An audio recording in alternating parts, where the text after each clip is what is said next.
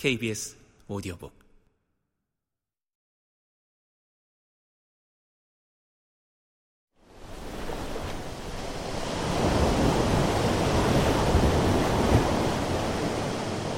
프랭클린과 폴저 두 사람이 발견한 것은 멕시코만 뉴였다. 1770년 그들은 멕시코만 뉴를 표시한 해도를 만들었다.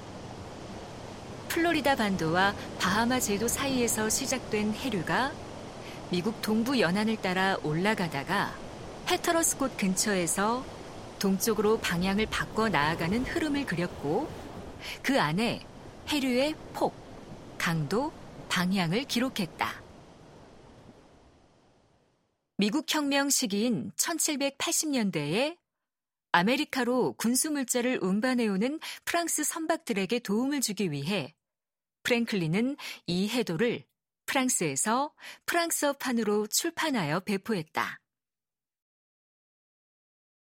바다와 해로에 대한 지식 증대의 또 한 가지 중요한 사례로 홍해 해로 탐사를 들 수 있다. 영국이 세계의 패권을 장악하는 데는 상품과 원재료, 군대를 수송하는 인도 항로가 핵심 역할을 했다. 여러 실험 끝에 영국과 인도를 오가는 데는 희망봉을 돌아가는 항로보다 지중해, 수에즈 지역, 홍해, 인도양 루트가 더 나은 대안이라고 판단했다. 문제는 홍해 항해가 매우 어렵다는 점이다. 홍해는 길이 2350km고 폭은 평균 300km이지만 남쪽 끝 지점인 바브엘만 대부에서는 30km에 불과하다. 반대편 북쪽 끝 지점에서는 해로가 둘로 나뉘어 하나는 300km의 수에즈만이 되고 다른 하나는 180km의 아카바만이 된다. 고대 이래 이 바다는 항해가 까다롭기로 유명했다.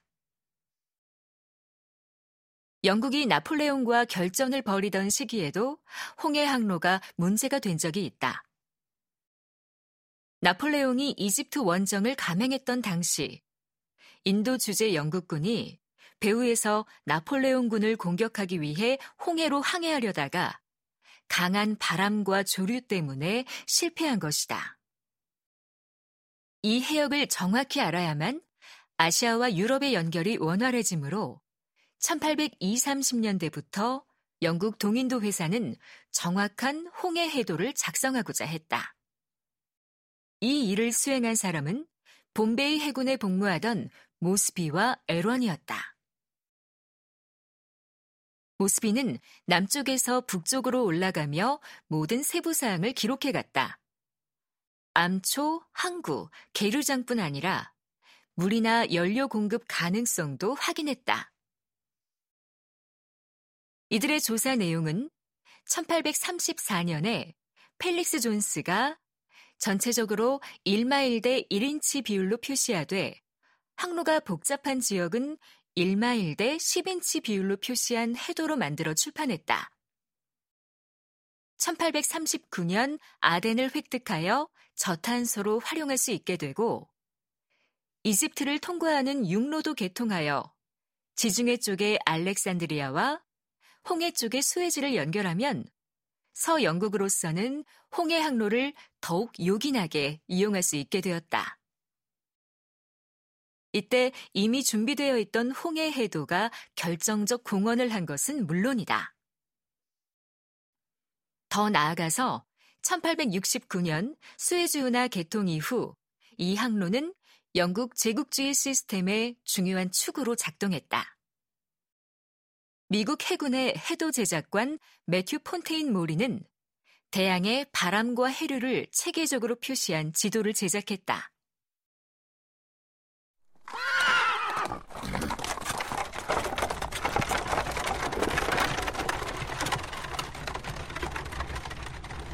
(1839년) 뜻하지 않은 마차 사고로 큰 부상을 당해 더는 배를 탈 수 없게 된 모리는 해군의 해도와 기자재 보관 임무를 맡는다. 이곳에는 해군 창설 이래 군함들이 매일 작성하는 항해 일지가 전부 보관되어 있었다. 모리는 산더미 같은 이 문서들이야말로 해군을 위한 정확한 해도 작성에 필요한 정보의 보고임을 알아챘다. 그는 해군과 상선의 선장들에게 그가 고안한 항해일지 요약을 나누어 주고 그 뒤에 해류, 바람, 수온 등의 정보를 기입해달라고 부탁했다. 이렇게 모은 자료들을 이용해 바람과 해류의 분포도가 만들어졌다. 이 덕분에 해상 항로의 효율성과 안전성이 비약적으로 높아졌다. 그리고 부하들과 3년간 집중적인 작업을 하여 1853년 북대서양 해저 분지에 대한 최초의 수심 측량 해도를 작성했다. 이 해도에는 1000, 2000, 3000, 4000 배덤 혹은 그 이상의 깊이를 밝기가 다르게 표시했다.